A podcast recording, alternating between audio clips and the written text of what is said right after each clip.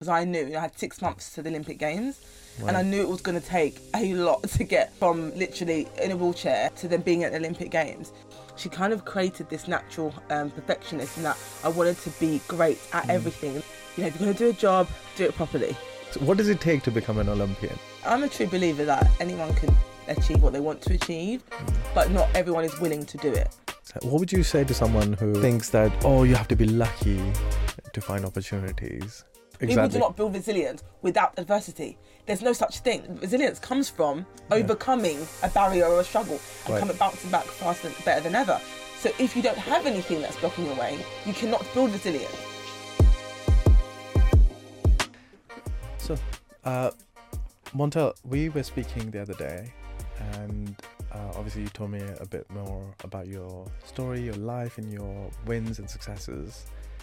But but where I really want to start is I just want to understand what's your origin story, and did that influence um, your successes, your wins in Olympics, and so on. So tell us a bit more about yourself and your origin story. Yeah, um, certainly. Well, I guess my origin story for me starts. Um, it actually al- almost reverts back to away from sport.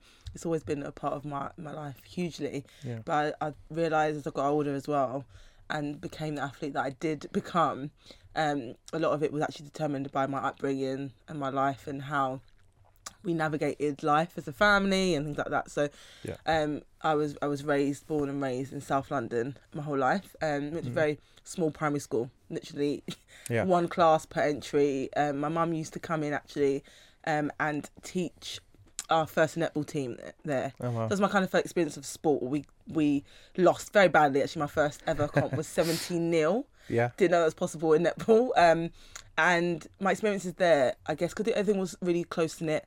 Family was really close. Um, I was on my own for seven years. My younger brother didn't come for seven years, so I felt like I was only child for a bit of time because Right. the gap became bigger. And then when I was by the time I'm 14, he's only seven. Yeah. So for a long time, it meant that had a lot of, um, I guess, attention on me. My mum used to read to me every day.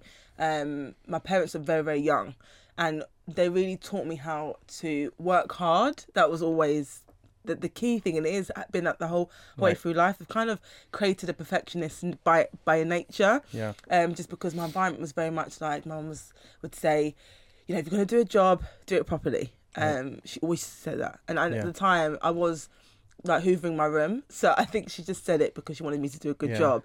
But she literally, I mean, we just come back from Yeah. holiday, and she said the exact same thing to me on mm, holiday. So you know what I say? If you're going to do it something, do it hundred percent. So Right. She kind of created this natural um, perfectionist and that I wanted to be great at Mm. everything. And now we're talking about mundane tasks, whether it was just me reading or applying myself to something, Yeah. um, whether it was actually just being a, a, a good friend. I always wanted to be the best version of myself, Yeah. um, which also allowed me to not look outwardly. Mm. I learned very early not to learn, look outwardly because we didn't really have much. So I didn't Yeah. really look at the, my environment is like I want this, want this. I just thought, well, we'll just be grateful for the stuff that we had. Right. Um, we didn't go on holiday. We, we didn't go anywhere. I really wanted to see the world because Yeah. I didn't leave South London. You know the pressure, time. the pressure that you talk about from Mhm. parents, uh, and I mean I experienced a similar thing, and I feel like it's a it's a thing about people of color uh, Yeah. because we move from wherever we move from, you know, our parents did, and they really worked hard to move up, and then obviously you have kids, and then you want them to succeed, right? So you put pressure by default because they probably saw a lot more than we did, right? Yeah. So do you think, you know, like pressure on young people in terms of, you know, work hard so you succeed? Is that how do you balance between too much pressure and enough pressure? That's a great um, question because I felt like I had, I guess, say I never had any pressure, Mm. which is weird because when I look back on it, it was very much like be resilient, be determined, be Right. driven, but without the pressure of saying you you're not allowed to fail. And I think the the failure part of it is is a big part of it Yeah. because many young people and ourselves don't attempt things not because most of the time of the fear of, of Yeah. it doing well even Yeah. it's okay how badly can this go and uh, what am i going to look Yeah. look like so the pressure of you being able to go and fulfill a dream or just express yourself in any way that you want to do i think it is really challenging and, f- and for me i didn't really feel that extreme pressure because my world they weren't doing a lot of things it wasn't like everyone was super high achievers and i was Right. trying to uh, like attain that um whereas now everyone's always trying to be better and better than everyone, everyone else or Right. looking or even maybe even your family but for me for example you know being the first person in my family lineage to go to university Right.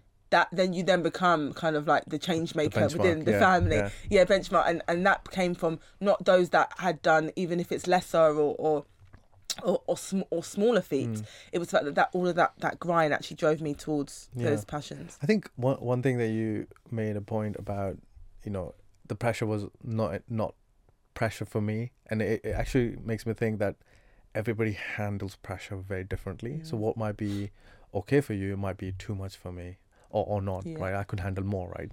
So I think it's uh, pressure is very much, uh, I guess, in a way, subjective on how much you can deal with it. Right? And think, I mean, talking about pressure, obviously you're Olympian and you won so many medals, both the winter and some summer Olympics. What does it take to become an Olympian? Like, t- tell us about your journey gosh good, good. and the first time you got on the track uh, in the Olympics.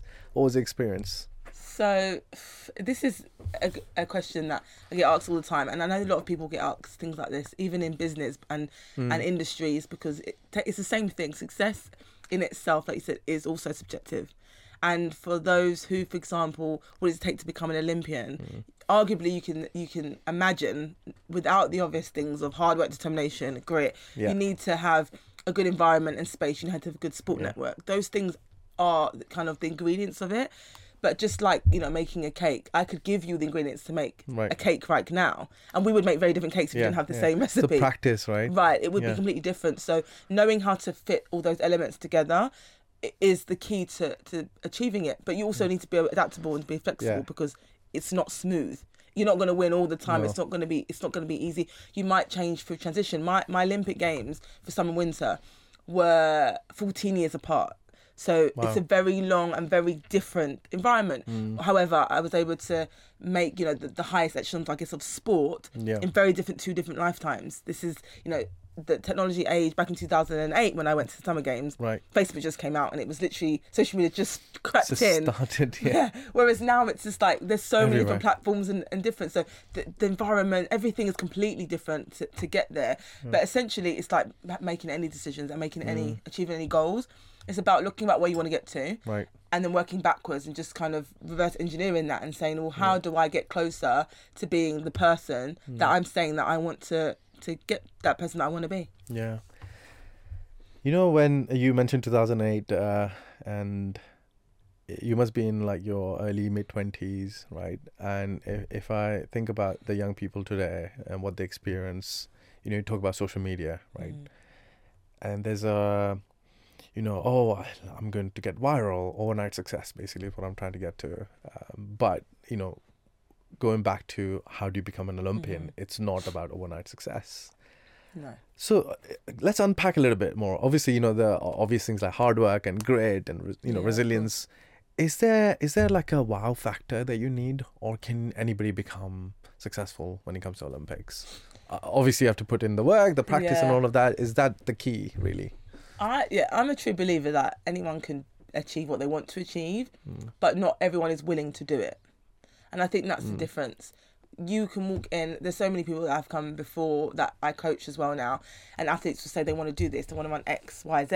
Mm. So I will tell you what it's going to take, and then Mm. you have to make that decision on yourself whether that's something that you're willing Mm. and able to try and try and achieve. Yeah. Because the gap is what we're trying to fill here. It's not whether you actually could be. Yeah, you could, but do you need Right. to start with talent? Of course, you need to start with Sure. talented. Because Yeah. I'm not. I wouldn't say that I couldn't make the Olympics, for example, as a marathon runner Mm. because I just literally run fast in a straight line. Sprint, That yeah. was my my talent. So Mhm. for me to be able to go into 22 po- miles, I'm not going to be able to do Yeah. it, achieve that. It's going to be a little bit unrealistic for me. Yeah. But could I do something else? Yes. So Yeah. apart from all of those things, I think that you can do, but there is always going to be a wow factor. But I don't think that the wow factor is not unlike unteachable or you can learn it. But I think some people definitely have it nat- more natural than others, and Yeah, it's just like yeah. you're saying with our with our um, upbringings and our environments. Some people are taught about for example, managing finances or building businesses. I was never taught that stuff. Yeah. Some people are literally fed that from when they're Yeah. two, three years old, maybe in a household, Yeah. because their families are entrepreneurs or they have businesses. Yeah. I wasn't. So of course, that child there, me, in the environment in South London, doesn't have to haven't hasn't had the exposure or skill set put upon them for them to grow mm. into that person, or someone else might do. So for me, it would be harder for me to start a business and all those things, but not for someone else. Someone And it's a similar right. thing with, with sport. I started off in a very um, great environment that was full fueled by sport. My Mm. dad was my first football coach. My mum was my first netball coach. Imagine Right. just at Yeah. a really grassroots level. Yeah. But that exposure to sport, then obviously then it created from yeah. five years, six years old to like 15 years later to Right. being an Olympian and one of like the fastest, you know, British females in British history in the in 100 meters. Yeah, So it's amazing. Just uh, kind of thinking a lot more about uh, this. You know, you talk about specific skills or specific talent, right? Uh, you started in sprinting, right, and then you moved to bobsleigh, and then you also won there as well. I mean, you could say there's a bit of a natural transition there because you know you're running. I mean, it's not simple. Please excuse me. I, I maybe simplifying this.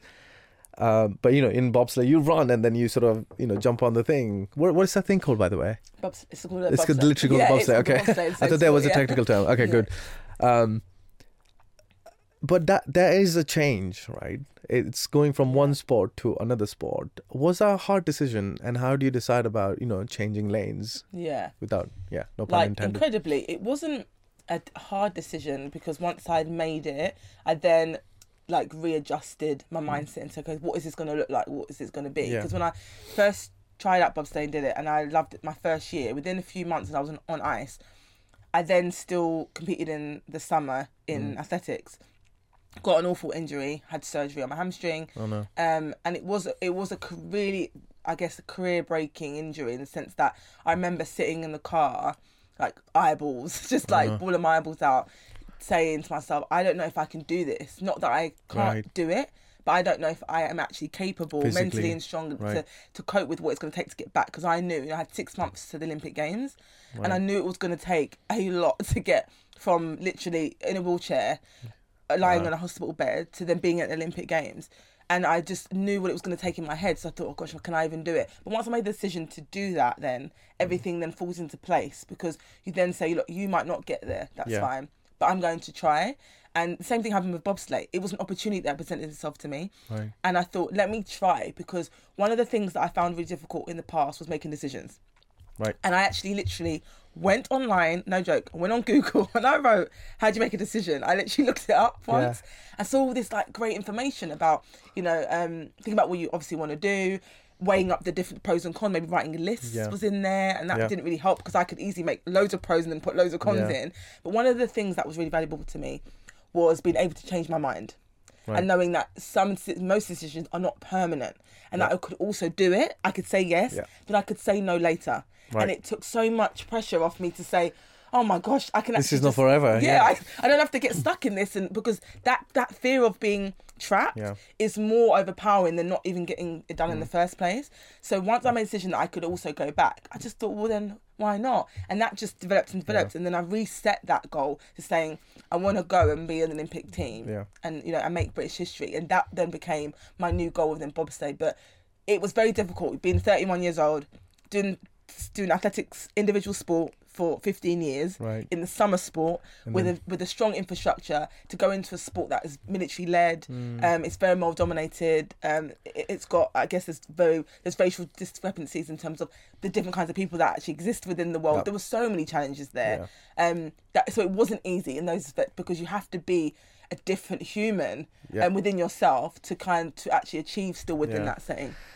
I'm going to touch on three things, what you just said. One is setbacks, second one is opportunities, and the third one is the racial discrimination and diversity, basically, in sports.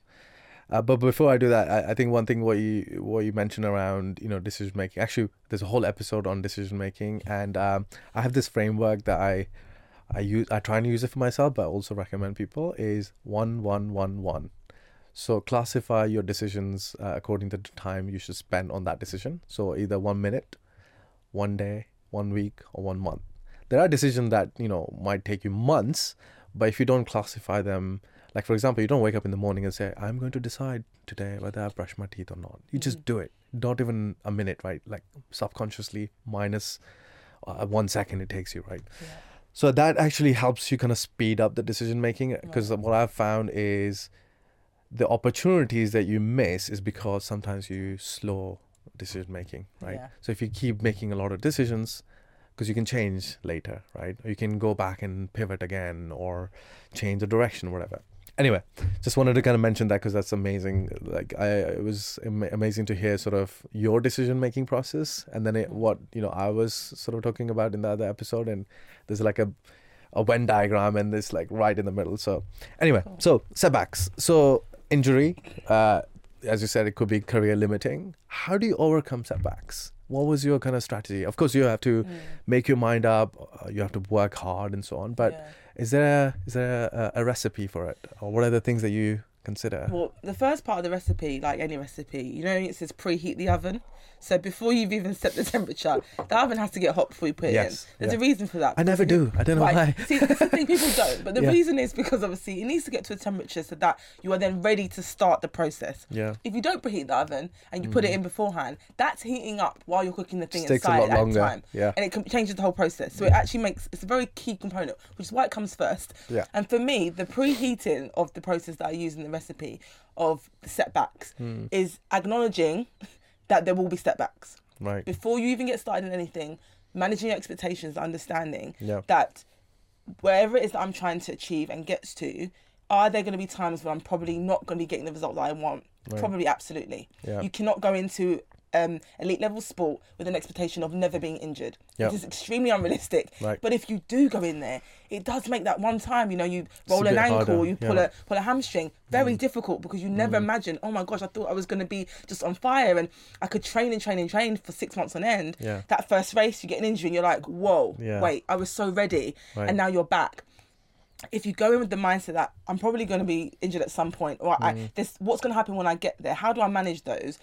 To me, that's the first part of it, and I always went, go into things knowing that there are. It's not. It's not going to be perfect. Yeah. I'm coming from a you know Yeah. a self-proclaimed perfectionist sense that I'd love things to go smoothly, and knowing Yeah. that, gosh, it, uh, annoys me when it doesn't. But knowing that that's going to happen. The second part of that is just. I I always say it's the acronym WIN. So um, I think we spoke about this before in terms of Yeah. it's what for me it's what's important now. Yeah. So when I first did my first injury and I pulled my hamstring and I was like walking and stuff, the next part of it, well, what's important now, Right. it was to you know strap the leg up, it was to ice it, it was to elevate it, it was to go to the doctor. Take those stages Mm. one by one and apply them because what you do right now is the most important thing you can do for the future of this injury or this setback. Mm. Yeah. What decision you make today in this minute in this hour, whether it could be just sleeping. You Yeah. need to rest because sleep is really important for injuries and, for Yeah. example, recovery and, and regeneration. That needs to be a priority Yeah. rather than me worrying about it. That's not a priority right now. So it's Yeah. number two was definitely what's important now. What's important it now. is it's eating, fueling this hamstring injury and stuff. My mindset's already in the stage now where I was like, it's gonna happen. Yeah. Mm. Then it's to say, okay, making a plan. How are we gonna get back on track? Because it doesn't have to deter the journey completely where you're just not going to achieve it at all Yeah. but it, you do then have to go right well i tried to make it's like when you you go on on maps and you look at a route it gives you three alternative three routes Yeah. right one of them will be like three four hours longer than the other route you don't really take that one No. the other one might be shorter but faster but there's a whole heap of traffic Yeah. so you go i'm going to sit in the traffic for a while Yeah. but knowing that you've got two alternative backups Yeah. is key to going i'm going to get there anyway i'm going to still Right. arrive at the destination it might take me longer i might end up like taking a 20 extra miles down the m25 Mm-hmm. And doing it There's a I'm bit of a gonna positive uh, attitude to it, to it, right? So You you, de- yeah. yeah, You definitely have to have yeah. that. I mean, if you if you think that yes, there is going to be setbacks, but I'm going to be I'm going to be approaching this with a positive attitude. It, it, it more, almost gives you a bit more, I guess, faith to Yeah. you know overcome those setbacks. Because if you already given up, right, and if you're not expecting setbacks and it happens, so it becomes a bit of a shock to the system, Yeah. and it takes a longer time to recover from it, right? So. yeah I, I think having a positive or some kind of optimism is also important. I feel. Yeah, you have Yeah. to have. I always say like sometimes one percent faith. I would say that my half has that this one percent faith, and what that is is you know, you can have you can have pessimism, you can have optimism, you can have realism, which might sit in the middle. Some might argue. Right. But if you have that one percent faith that there's always a chance, Yeah. then it allows you to then be able to free to Mm. say, oh, I'm okay. Then we can I can go for it, and I can still, like you said, overcome this Right. because I know that there's still a chance that it will be Yeah. positive, and I'm ready for it. Yeah, yeah. I want to move on to the second bit, which is the opportunities. Uh, you mentioned that you got given the opportunity to, you know, go for bobsleigh. Yeah. Uh, likewise, you know, you might have given a lot more, a lot many uh, opportunities. What would you say to someone who thinks that, oh, you have to be lucky to find opportunities? What, what does luck play in a role in, yeah. you know, this opportunities? Um, so for me, I always I think personally, I, I think that we you hear it a lot. You create your own luck. Um, I do have friends that are for me are extremely lucky actually saying that because they don't. Sometimes they just don't do anything and it stuff just happens to them. Yeah. But I am. uh, Um, Well, are they at the right place at the right time? This is it because this is the thing. Thinking about well, where, where, like you said, where are they? What are you doing? Hmm. Who are you talking to? Who are you networking with? Um, are you putting your hand up for that that that opportunity that came your, your way? Are you shying away Yeah. from it? Um, I also are you seeking opportunities and not sitting back waiting, going, oh, nothing Right. ever comes to me. It's like the age old people saying, and my mum says it all the time. My whole family does. They're like, well, when we win the, win the lottery, and I'm like, do you play the lottery? Yeah. Yeah. no. Well, then that's the first thing you have to do. I mean, Yeah. even It's like preheating the oven, right? Right. Yeah. Because you just you're just not gonna ever win it if you don't even play it. So Exactly. it's pointless. I love so it. it's but it, it doesn't cost the mind. You just say things out there and think, oh, Yeah. I'm gonna be lucky enough to do it. But you have to then some create a little bit of your own luck. Yeah. You then have to go in there and buy a lottery ticket. Because that's the you creating the opportunity to be able to achieve that Right. one-off chance that you might be able, able to Yeah. do it, and the same thing with like like you said with, with everything it's creating it's creating opportunities being aware being around Yeah. talking to people when you get the opportunity to share your experiences and story for example like um, in this podcast it's another opportunity for you to share your story that Hmm. Might touch somebody else That's brilliant. but also you Yeah. be able to express and give an insight to something that other people that one person might be listening and saying I really, I really, that really, really helped me because I didn't know that, or I didn't realize Hmm. Yeah. that, and have a realization Yeah. that they can do something themselves. Yeah. Once. Do you know what? I, I keep on thinking about what you uh, said earlier, and it's like stuck in my mind. I have to say, it's not relevant to what you just said. The win thing, uh, what's important now. I think that's so profound, and I think I'm going to use it all the time now. Because it's like you have to be present and think about how, what you have to solve today, and then move on to you know tomorrow and the day after, right? Because you Yeah. keep a lot of the times people worry about the future, but then actually you can't even walk today if you you know if you want to race. Right. So you have to learn to walk first and then crawl.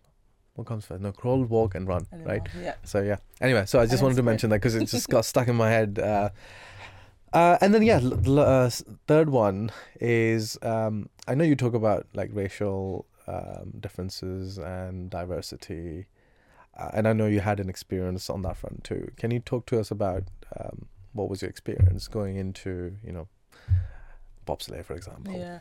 So going into I, and sorry, may I add? Yeah. What do you think the world needs? Uh, obviously, we need more diversity, but what can we do to create more diversity in bobsleigh, in you know any other industry that you see? Okay, so firstly, my first experience I remember really notably for myself, it was more like a realization. I was in my first holding camp, um, training camp with the GB team, and I was literally on top of a mountain um, in Sestriere, Wow. um, the Alps, and in this really tiny village, like a snow, no, it was quiet, dead quiet, snow everywhere. I stood there with my friend, um, another black athlete, and I said to him, and I, I literally looked at him and said, "Dude, I was like, what are we doing here?" because, and he knew exactly what I meant when I said that. Yeah. I said, "What are we doing here?" Yeah. Because this is insane. Like Mm-hmm. I don't see, I don't see mountains. I don't see snow. I'm not in this environment. Mm. Um, it's not something that I'm accustomed to. We're not accustomed to from where No, we in are. South from- London, no. no, not South London. Definitely not from from Jamaica. Where my family's from. Like it's it's like thirties, thirty Yeah. degrees plus, and no sun, no no snow for them. Um, but it's just completely different world in terms of what not only what you see, Yeah. but how people operate. Mm. Um, going to right like loads of different countries, Eastern European countries, where Yeah. there aren't many people of color as well, having that experience. It, it was us driving. A lot of people don't know this, but we we travel a lot on our on our own. So there'll be us three girls from the team driving a big truck, a Luton van with Wow. a bobsleigh in the back across that country lines. Literally, You have going to do that? Poland, yeah, yeah, Oh, every wow. week, week in, week out. So every Saturday we'll have a race. Sunday we'll have a race. We'll pack the stuff up. Takes about an hour. Load the van up, and we're going away. We've got like a 9, 10, 11, 12 journey, depending Wow. on where we're gonna go. I did So- not realize that. no, not many people do. So this is another insight into bobsleigh world. You, you're going to be driving for 10, 11, 12 hours Right. in a European country. Wrong, you know, outside of the road in a maybe in a British van because we've bring, brought it over Mm. from the channel. Mm-hmm. And we're driving across, and every single time I drove, we got stopped.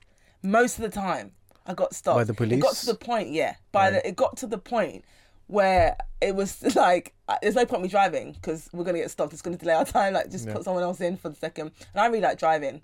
Um, in general, everyone knows that I'm a driver. I like to Yeah. drive, and plus it helps with the journey because you're driving for like take it in turns, four, five, six, Yeah. seven hours. So it, it helps me to more concentrate better if I'm driving. And yeah, I'll just get stopped by the police.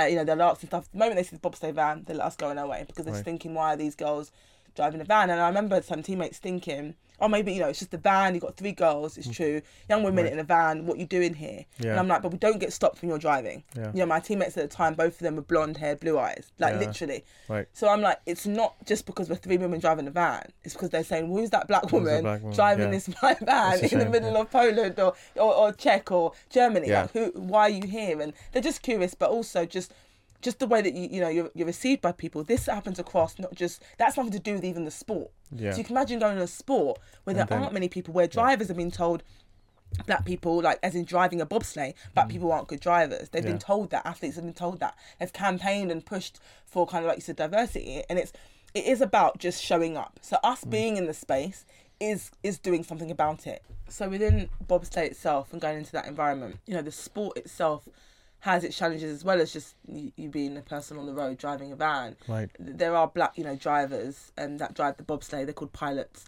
that, that were told numerous times that black black people can't drive. They're not good drivers.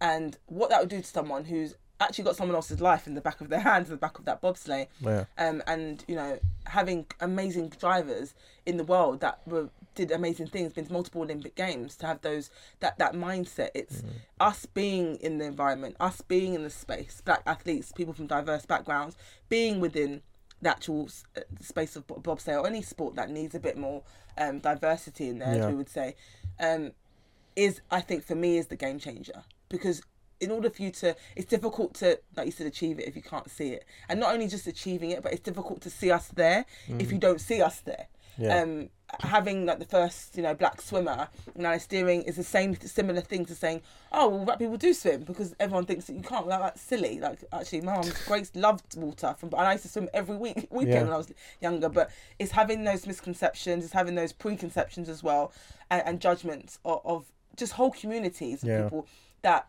can't do this I won't do those things and and it's a similar thing with even sporting environments you know one of my most challenging um games that I went to, not Olympic Games, Commonwealth Games, was actually in India, Delhi, and it's when I won won my Commonwealth gold medal. Yeah. And it was such a challenging, one of my most challenging environments because of not just because obviously the heat and just the environment, the culture. Yeah. It's you know being in a space um, that we were as a team. And for example, we had like bugs, like you know, mozzies or whatever Yeah. that we used to do in Jamaica. Everyone had to spray the the van. Yeah. There are challenges that as an athlete usually Right. you don't have to deal with depending where you're going to. You have to deal with those conditions, things in the yeah. environment. Mhm. But you need people and saying that people can't put on the games, and it was our most memorable and best games we had. We we Right. we, we set the history again, and it hadn't been won for 25 years. Our British medals when we won it, won it there um, under those conditions. But it also shows that different cultures and backgrounds can put on amazing shows that Yeah. touch people for the rest of their lives. That has an impact on other people, not just athletes, volunteers, everyone that met, took Yeah. part in that has an experience for the rest of their lives. That is why I think we need the diversity because Yeah. you have diversity of thought as well within that. It's not Yeah. just about seeing different types of you know people of color. No, exactly. Yeah, yeah. You need to, yeah. we, we you think differently. That the way you've brought up is differently. Yeah. Everything then adds value to what you're trying to achieve. 100%, what is the point of having the same perspective at Mm. all times? It's like being having a board, for example, charity working with children that has no young people on a board. Well, why do you? If you're for young people, then there should be young people Yeah. speaking on behalf of of those tasks. Because how are you going to know what they want if you don't? have anyone in the room that is Yeah. speaking on behalf of those people because it's just not your experience if you're not. Yeah. You, know, do you know what I mean? It's not just I get it. I mean, I, I, I get it. I mean, a lot of you, a lot of the things that you say, you know, you know some of it resonates with me, but also I I have um, you know heard other people speak about it as well. So there's definitely a theme there, Mm. right? And I do think that you know with with more diversity, actually, there's more value. Um, having a single perspective or having multiple perspective is better than having a single perspective, right? Yeah. uh, and, and you know it's it's if you think about diversity what does it because people think about like oh what value are you talking about it's Really? it's cultural value. Yeah. it's the you know it's the thought that you It's talk about. It's thought, diversity of thought. It's not just for the sake of doing it right? It's really the world perspective because world is not just one kind right? It's a multiple kind. And having that multiple kind in one place and working on one thing or in your case bobsleigh or Yeah. the sport can elevate the whole sport altogether. Imagine having all sorts of diverse teams in Yeah. bobsleigh and not just one kind. Exactly. Suddenly, you're making the sport so much more popular versus just you know a set of people doing it versus the whole world doing it. So that's the value I think Yeah. of. It's that you know multiplication of impact. So Mhm. yeah, if you're doing one thing in one group, suddenly you bring variety of group that can multiply your whatever you're trying to do. Exactly, right so that's brilliant. If you think about like you know young person imagine imagine um, a young black girl right um, thinking about bobsleigh but they don't see diversity in sport as Mm. much as um, they'll see in different sports maybe. What would you say to that young black girl? I would say to her what I would probably say to anyone that's thinking about something because it's the end of the day for me it's an opportunity for something. Um maybe an opportunity to achieve something that you want to achieve in a different like arena.